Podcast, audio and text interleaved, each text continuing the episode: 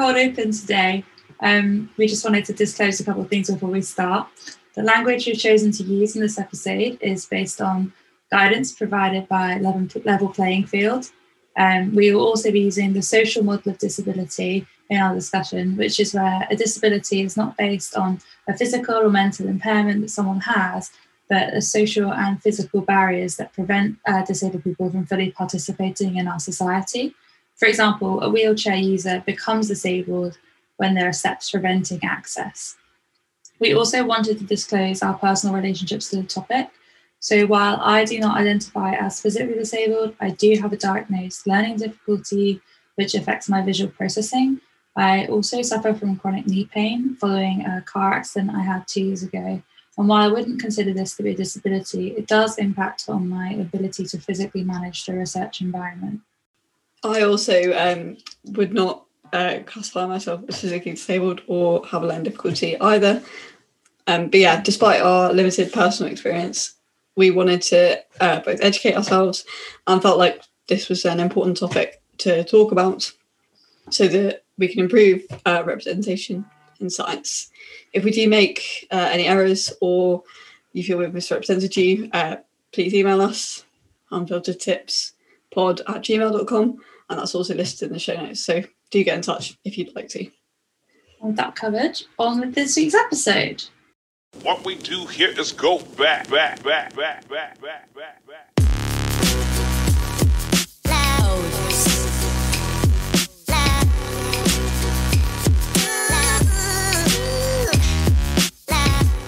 and welcome to Unfiltered Tips, a podcast where myself, Kath, and my friend Rachel share in the struggles and successes of PhD life in the UK. Each episode will bring you updates from our lives in the lab, as well as discussing a topic relevant to PhD life in more depth. And this week is the second of three episodes on diversity and research. We previously talked about the challenges facing women in science, so if you missed that episode, please do go give it a listen. And in the final episode in the mini-series, we'll focus on um, race and minority ethnic groups in science. But today we're going to take a look at what it's like to be working in science as a disabled person. In this episode, we hope to present the current state of play for disabled people in research, some of the challenges they face, and what steps that need to be taken to improve representation and retention of disabled people in science. But first, let's find out how things are going. So, Rachel, what have you been up to in the last two weeks since we recorded?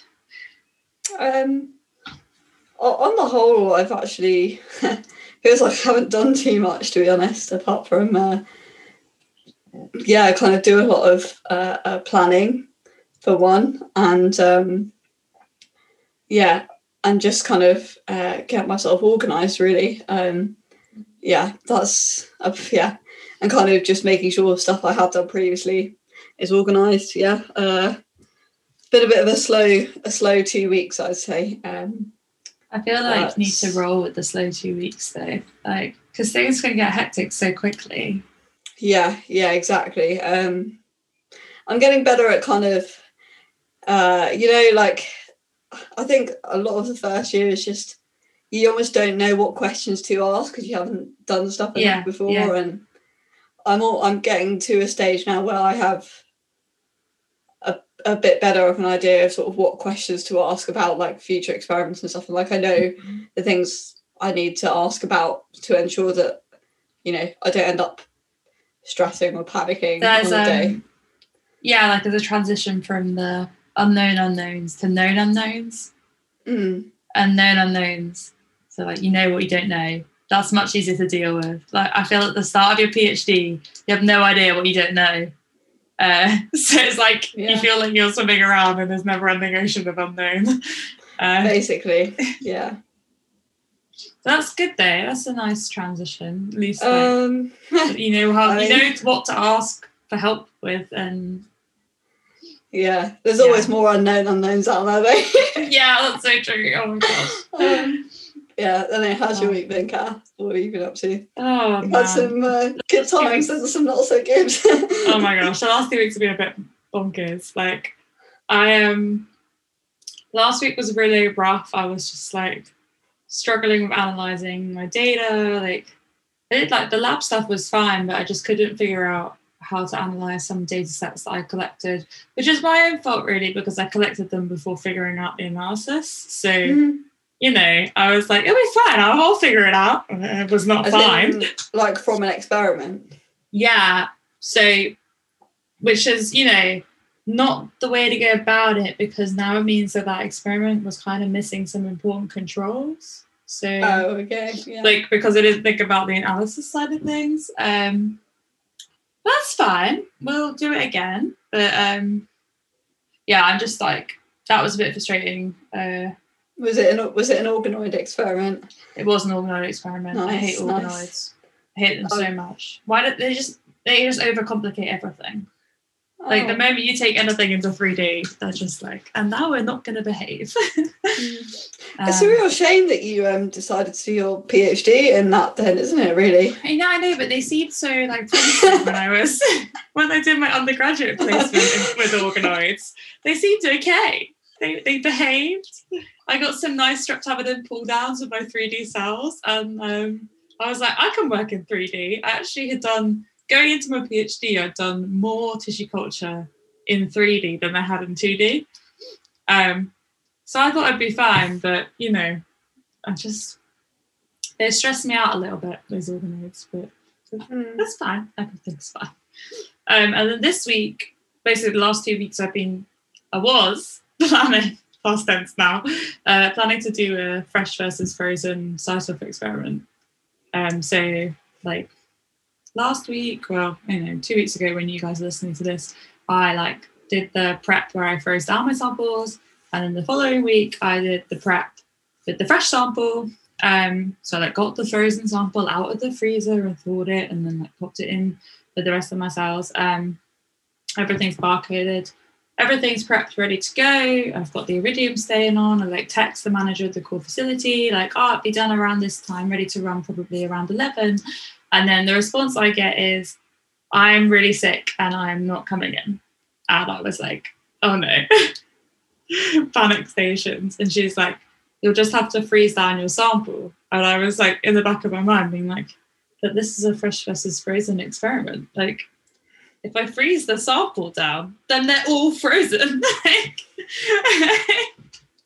You have more frozen samples to use for next time? I know it's just a bit like, ugh. Yeah, Right. it sucks. No, it completely Um, sucks. yeah. And now she's on annual leave for two weeks, so I'm not going to be able to run these samples for like another two weeks, which is just super depressing because the next experiment I didn't. Like I didn't know what the experiment was going to be because I was going to look at this data and then make a decision. Yeah. Um, so I think uh, it's such a departure from the plan that like we, we don't we don't have a backup plan for this. So like usually I have like a couple backup plans, like but all of them involve me getting this data set. So Mm. that was just a bit of a frustrating moment and I don't massively know what to do because the organoid stuff that I want to repeat, I want to use some different plates for, but they're not coming in until July.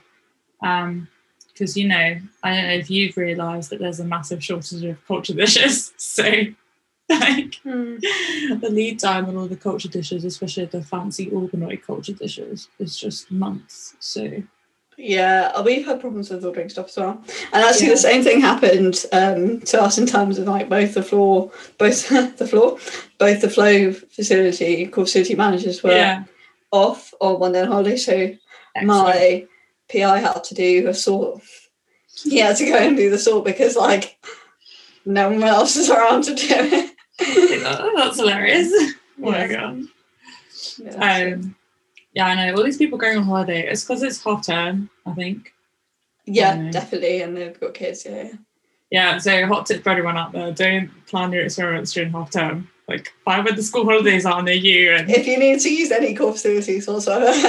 if you need to use any core facility equipment, like typically people that go into core facilities want like more regular hours because they have a family, so they do take the half terms off.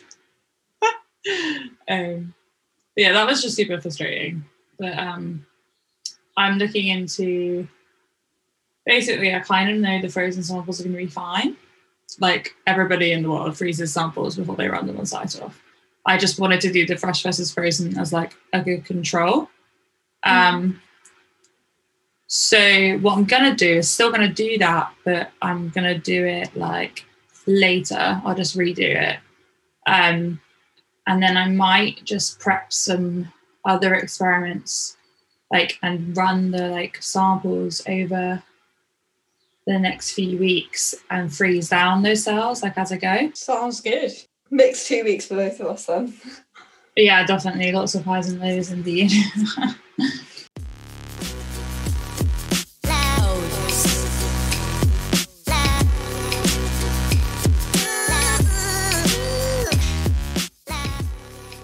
Okay, so um, we wanted to talk today about what it's like to be a disabled researcher.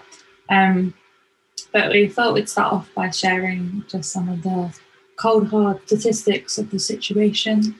Um, so, start with how many uh, postgraduate researchers um, are actually disabled. So, in the UK, there's uh, the Higher Education Statistics Agency, or HESA, um, says that 11% of students enrolled in postgraduate research degrees full time have a known disability.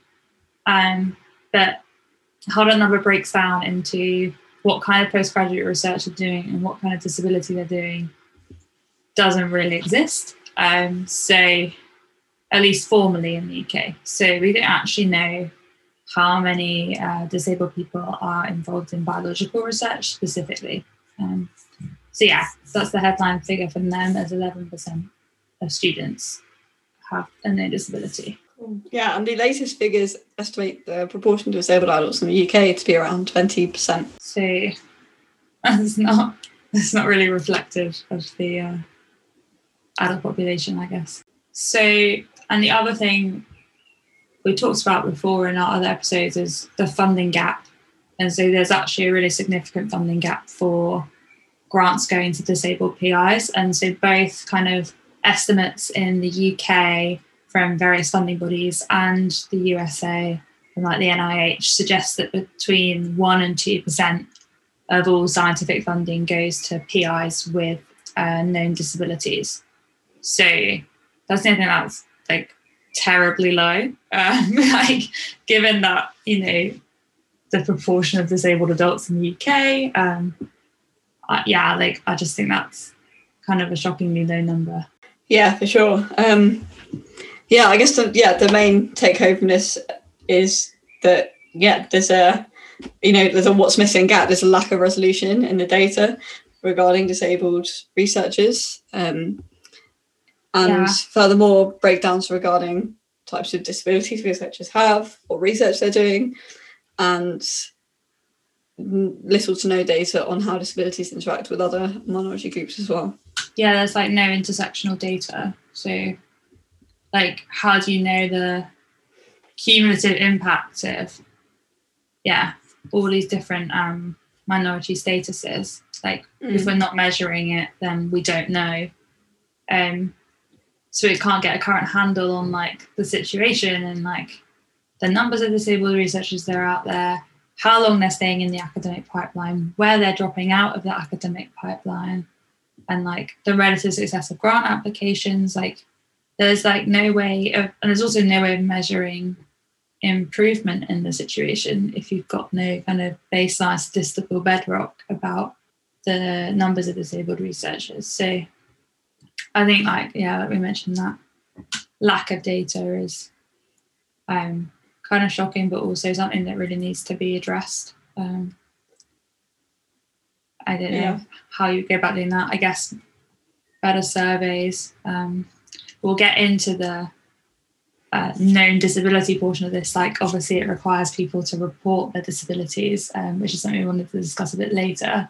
But also, I don't know. I just feel like um, also people who, yeah, have disabilities aren't necessarily obvious and i think um,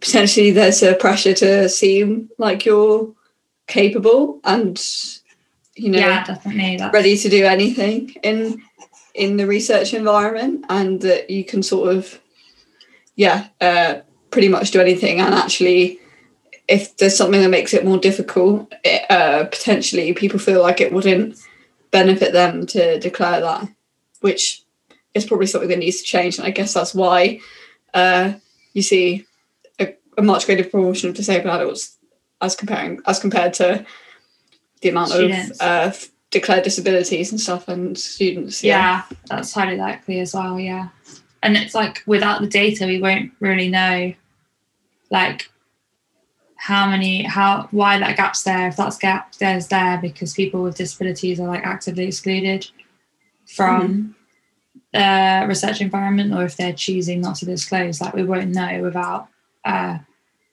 like i guess even research happening to find out those numbers so. Yeah yeah exactly. Um i think it's a really important aspect of this conversation. Um we thought um the most obvious thing to us to begin with would be the physical inaccessibility of the research environment. Um, like we can't lie about it. Like it's really physically demanding. Like I mentioned at the start of this episode, like I have a chronic pain issue, so that I find physically demanding in itself. So the space is not designed um, for disabled people. Um, you just have to look around your workspace to see that. Um, so we thought we'd just mention some of the things we'd come up with, literally just from standing in our own labs of like what would make the lab place challenging for someone who is disabled. So mm. what did you come up with? Rich? Uh, I guess, yeah, lab benches are designed to be used uh, standing and are fixed in place. Um, yeah. yeah. they can also be. They have to be high enough to get a fridge underneath them as well. Uh, that true. means they're too high for some people. Uh, including you, including honestly, yeah, sometimes yeah. including me. So one other thing that I uh, was saying was like high shelves, um, sort of a lack of. I don't think sort of a lack of steps or ladders to like. I don't think they're necessarily readily provided to reach high equipment. Um, yeah, and also having stuff or equipment on higher shelves or whatever is not a problem if you provide uh, the relevant like equipment to help people reach the stuff uh, on those mm-hmm, mm-hmm. on those shelves and in those higher places. Um, but yeah, so I think yeah, that's one way that I thought of that the lab environment could be inaccessible. I like as I I was thinking about uh, visually impaired researchers, how um, like all of our bottles of media and water and PBS uh, and trypsin and glutamate, they're all the same shape. Um, yeah.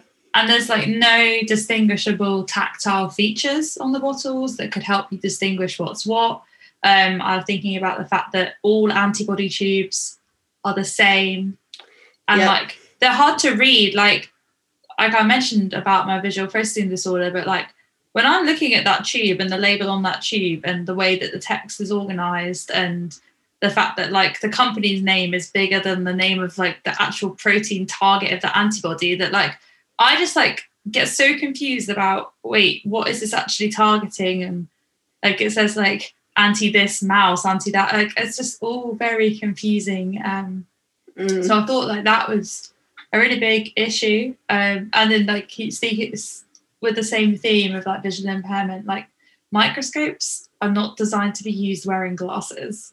Yeah. It's a massive bugbear of mine. Like yeah, yeah, it's a very um, good point. Like what I what I had to do until I'm in my current lab, my current lab is brilliant for this. Like we actually have our microscopes linked up to cameras in our lab. So oh, you're awesome. looking at your results on a big screen, um, which is amazing and so much better than every other lab I've ever been in where I've had to like take my glasses off to look down the microscope and then focus it to my eyesight. But then if I wanted someone to check it, like they have to come and refocus it. And it's just like, yeah, that was always um, something I thought of.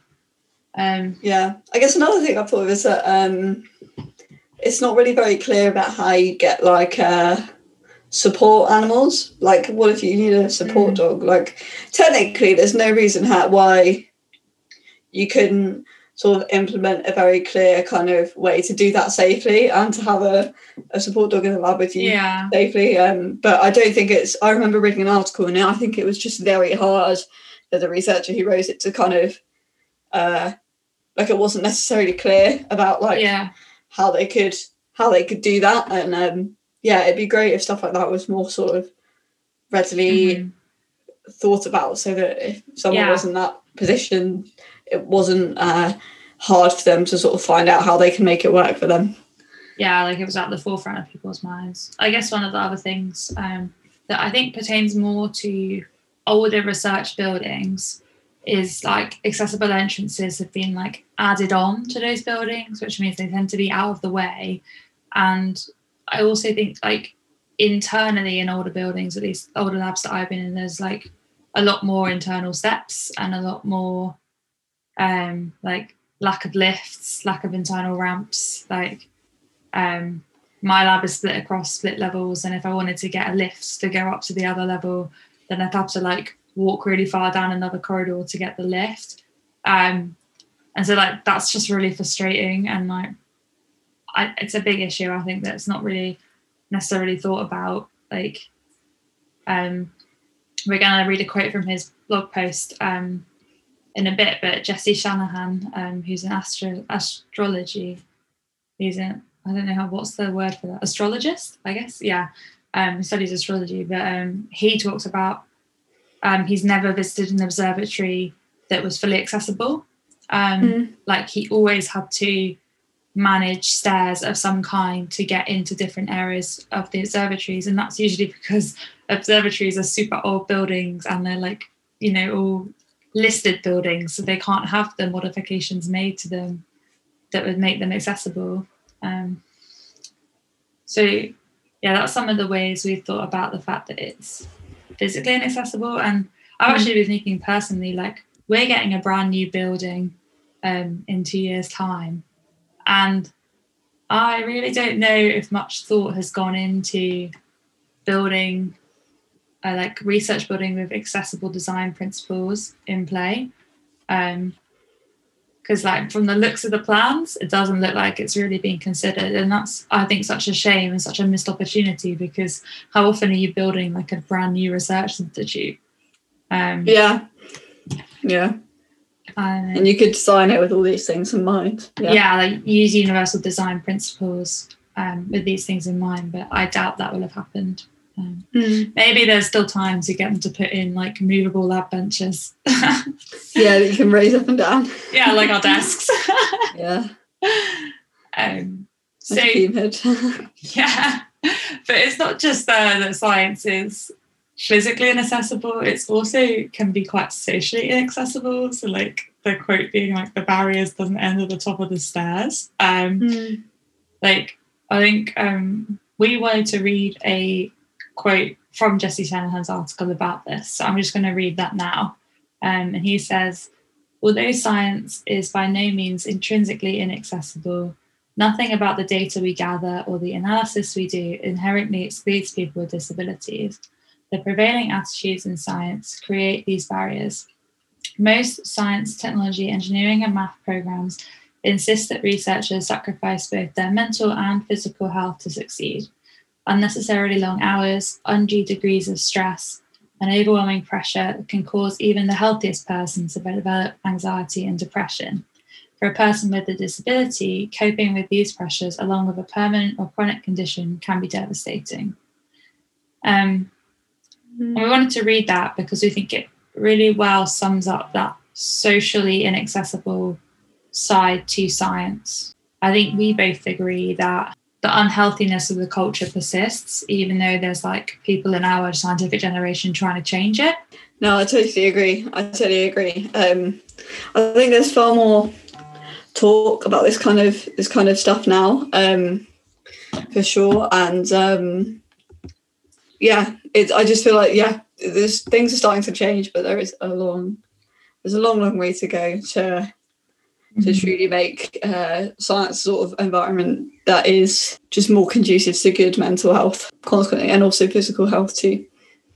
yeah and it's like definitely one of those things that can be um, difficult like we talked about with the accessibility of it. Like at the moment i still feel like i'm called to work any odd hours of the day. Like maybe i have to stay until like 9 p.m because the timings of my experiment are working out such a way and like actually if you're a researcher that requires an actual person to assist you on a daily basis, like you can't and you can't lone work. Like if you're not physically capable of lone working and you don't have that assistant available, um, then you can't do experiments that require you to be in the lab at like 9 p.m. at night or back at six in the morning. And and that like lack of independence that is so coveted in research, like being able to do things independently, like that in a way like excludes somebody.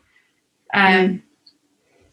which I think is really challenging. Um I think we also need to think about the fact that there are lots of lots of invisible disabilities that are affected by this like socially inaccessible side of science um, like neurodivergence like having adhd or being on the autistic spectrum like can make it challenging to thrive in an environment where like are surrounded i don't know like there's a require, requirement to be hyper focused and a requirement to like the structural social models of research that are in place like mm. not everybody can thrive in that world.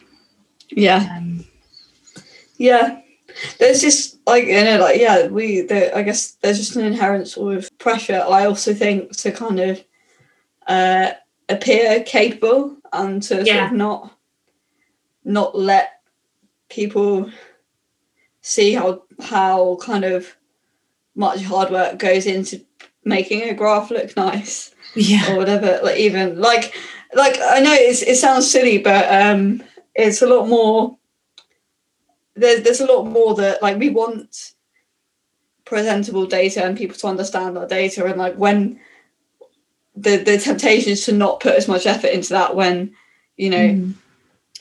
but like people don't i think people just kind of don't necessarily yeah go and just produce things and then not say actually this is really really tough to, to actually produce this or whatever um i mean i think i think but like i say i know i think it's getting better but um yeah i think there is this inherent kind of uh ideal of appearing capable and appearing like nothing is mm-hmm. difficult.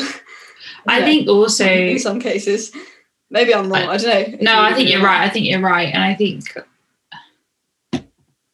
I think that also there's a challenge in terms of just like, but the idea of like neurodivergence and not being neurotypical, like, and that the relationship of that has to science, just in the media, even like the yeah. Sheldon Coopers of the media, like. I don't think that re- represents how challenging the actual research environment is for someone who's on the spectrum who is autistic. Like obviously like actually i think like neurodivergence is so helpful and so key because you connect patterns that other people can't connect and that's such a gift in research like being able to see unique patterns but like we shouldn't hold up figures like made up figures like sheldon cooper like it undermines also the very real struggle mm, um, yeah. faced by people who are not neurotypical um, yeah. in the sense of like not being neurotypical, like that can be something that you try and like hide, but because you don't want to be seen as less capable mm. or because it's not a physical, like it's an invisible disability in a way. Um, mm. And like it, it is this real difficult tension because it's like, at what point is being open about your disability empowering or is it going to hinder you and like there's an inherent risk in that and like i think obviously there shouldn't be a risk like mm. in disclosing a disability like but i know a lot of researchers that are disabled feel that there is a risk in doing that um yeah because of that like being idea of being seen as less capable which is not the case and it shouldn't be the yeah. case um and that kind of i guess really does bring us into this idea of like being open about disabilities and being open in the workplace and in the lab. And obviously, there are legal protections in place. Um, in the UK, the Equality Act is what requires all institutions to make reasonable adjustments for disabled researchers and students. But I think, in a sense, like the legal requirement isn't really enough um, because often it's really only the legal requirements are only thought about like once a disabled researcher is like there and needing assistance um, rather than generating an environment that is already adjusted and would allow a disabled person to thrive. Yeah. Um, if that makes sense. Um, yeah. so I wanted to read another quote um, from, oh my gosh, I'm going to say this wrong. I'm really sorry if I pronounced her name wrong, but Nahida Stoutout. Stoutout. Um, and she kind of has recounted her experience in a Nature Careers article. She is a visually impaired researcher, um, and she talks about kind of her experience of applying for master's programs and PhD programs. But um, she kind of talked about something which I was quite surprised about, which was having to go on trial lab placements so that potential supervisors could assess if she was going to be capable for their work environment. And this is a hoop that literally no non-disabled person would ever have to jump through. Yeah. Um, and I was quite shocked by it, but this is what she had to say about this. Um, one professor did show interest in hiring me, but we agreed it was best that I work in her lab first for, to assess my abilities. Even though this 10 week internship meant relocating to another province in my home country of Canada, I decided to pursue it as an opportunity to develop my skills and learn new techniques. In the first week, I was assigned a few simple molecular biology tasks, performing polymerase chain reaction and analysing samples using gel electrophoresis. I was content that I had done my best. During week two, I was shown how to dissect mouse embryos under the microscope, a much more challenging task for me, but one that I knew I could perfect given enough time. To my disappointment, by the end of the week three, I was told to go home because I was not a good fit for the fast paced lab environment. Um, and she did go on to complete another trial position in a different lab, and they did feel they were able to hire her. And she's now actually completed her PhD. Um, and her, her three minute thesis video is on YouTube, and I gave it so you can give it a watch. I'm going to link that in the show notes. But I think it was really interesting and very brave of her to share the fact that Mhm. to get a master's program, she had to go to two different trial lab like experiences. You can kind of see why someone might be hesitant in disclosing a disability. Yeah, exactly. It's it's mad. It's crazy that um it shows you just the the emphasis on productivity Mm-hmm. in science. Like the worry there is like, oh, like will someone uh, if I hire this person, will they be as productive? Yeah, Yeah, and that it's entirely down to that. Will they be able to produce as much? And it's just a real, it's a flaw in the, the system of of research as a whole, I suppose. yeah, it's definitely like the fact that she mentions like she could perfect it given enough time. Like she's going to be like the fact that she has a visual impairment means that yes, she will be slower to gain skills or figure out how to adapt her skills to the challenges that she has. But ultimately, she can do there and she can get there, and like, that's proven by the fact that she's got the PhD and like Yeah, like yeah like the fact that they kind of referenced it being a fast-paced lab environment and that's why she wasn't a good enough fit like why does it need to be? Like yeah, um i think that like focus on productivity and output kind of harms everybody um yeah, as well as harming you know people disabled researchers even more. So yeah i was kind of shocked to read that. Um yeah interested as well. Um and that we talked about like people don't feel um willing to disclose a disability um because of the stigma around disabilities still. Um like disclosing doesn't really feel like a moment of empowerment it feels like a risk um so there was another blog that talked about um, from Scientific American, and uh, two researchers were sharing their uh, account from a researcher that has OCD and their decision not to disclose that. Um, so, Rachel, why don't you read this quote out so we can kind of hear that experience? Yeah. I will. Um, cool. So uh, yeah, again, Ask Gareth Mentions is a reading from a blog post in Scientific American by Gabi Serrato Marks and Skylar Bayer. And uh, they say this True access goes beyond legal requirements. It involves thoughtful dedication to creating a culture of inclusion and understanding of all disabilities that allows everyone to perform at the highest level. The researcher with OCD, for example, said that part of the challenge of living with a mental illness is the lack of understanding. They say, My OCD diagnosis becomes confused with my personality and my identity, she wrote. I don't want to be viewed as someone who just obsesses over things and worries. That stigma is why she chose to remain anonymous. Moreover, it's hurtful when people joke about having OCD while when they're simply cleaning or working carefully. Those types of comments make OCD out to be a preference rather than a disorder that affects all aspects of someone's life. This is where allies can come in. If you want to foster an environment that includes disabled scientists, don't make jokes about real disorders. I thought that was just a really powerful quote about, like we said, we have to go beyond the reasonable adjustments required by the Equality Act. Like, we need to change the culture to make it socially accessible, to make it physically accessible and inclusive. Um, I liked that idea of having an understanding of disabilities so that you can make appropriate adjustments like preemptively so that like about your culture like we talked like I think when you you hit the nail on the head when you're like it's all about productivity, it's all about output, and like that's so true. Like we're all grinding ourselves into the ground to get enough papers, to get enough data, um, to like get enough funding. to move on to the next step, or the lab's dead, and it's just like the way the whole way that it gets set up from top to bottom, like doesn't enable us to create an environment that is inclusive. Um, and I mean, like, that's kind of the big thing, right? Like, it was, it's a really old structural system that has excluded people that are not white, that are not men, mm-hmm. you know, from the, from day one. And so, and consequently, one that also doesn't foster people developing new skills at their own at their own pace either. No, you know? exactly. Um, it's um, you know who can get there quickest, who can produce this data quickest, who can produce this thing without me having to put time and effort into teaching them.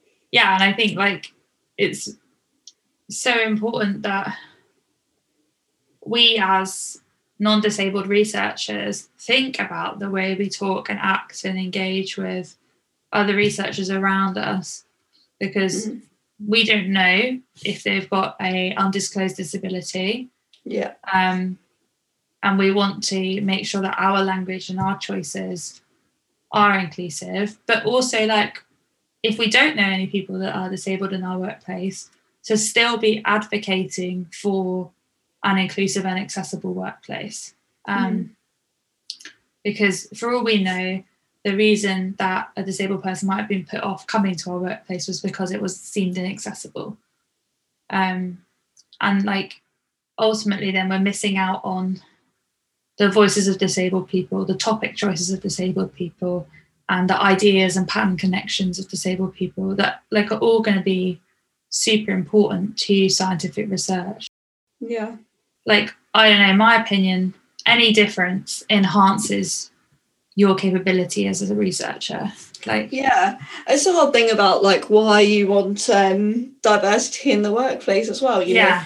know, if you have diverse uh, a diverse group of people working with diverse viewpoints. You have diverse experience levels and different, you know, personal experience as well, who all kind of contribute something. And that's exactly the same for, um, you know, people who who are disabled. Like they they have had they they still bring something. You know, it's like you yeah. know, and even though like they yeah they you know there's that's not it's it's hard to sort of see why uh, it's hard to see that people uh, or the system encourages seeing people who have disabilities maybe not not bringing as much to the team mm-hmm. or not being able to produce as much which is like not true like exactly yeah given the right environment with the right accessibility modifications and like like we said right at the beginning a wheelchair user is only disabled when there are stairs in the way of their access.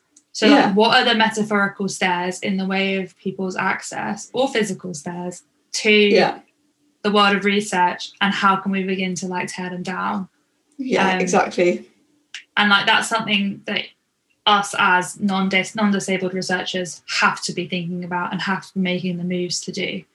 Yeah. Um, Partly why we're doing this yeah, which is yeah. to educate ourselves on it as well. So yeah Yeah. exactly um so the final thing we wanted to mention that was brought up on kind of almost everything that i read um was the importance of good mentorship and support um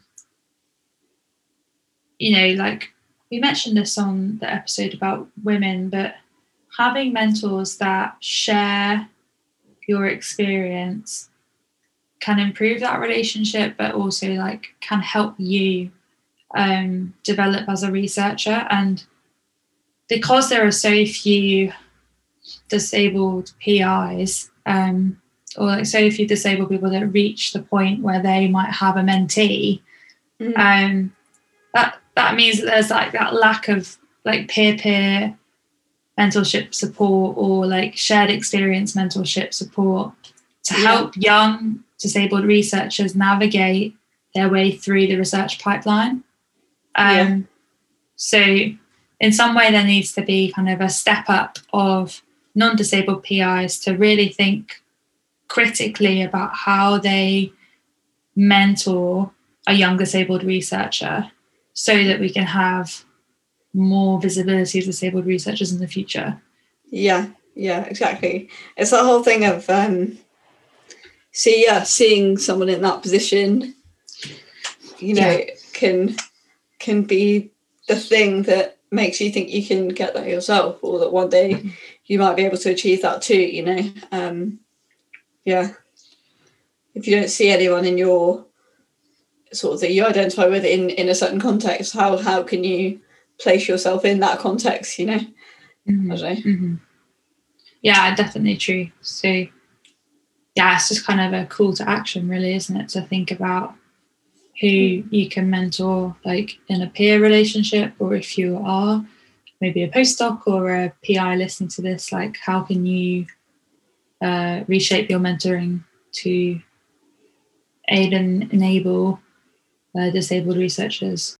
That's kind of all we have to say on the topic. Um, uh yeah i mean learning like reading for, for this myself has definitely um helped me kind of think about this more so i hope this encourages everyone else to as well yeah, we definitely we've put all of our sources in a Google Doc like we did with our previous episodes, so that you can go um, read what we've read, um, go and find even more to read. Um, we found it so interesting researching for this episode. It was really like something we were like very on the fringe awareness of, um, and now I feel a lot more aware and a lot more uh, empowered to start advocating for change in my workplace. Um, so I think Yeah. like it's good to have that, and like we encourage you to think about ways that you can advocate for change in your own labs. Um, yeah, so we hope you found listening to this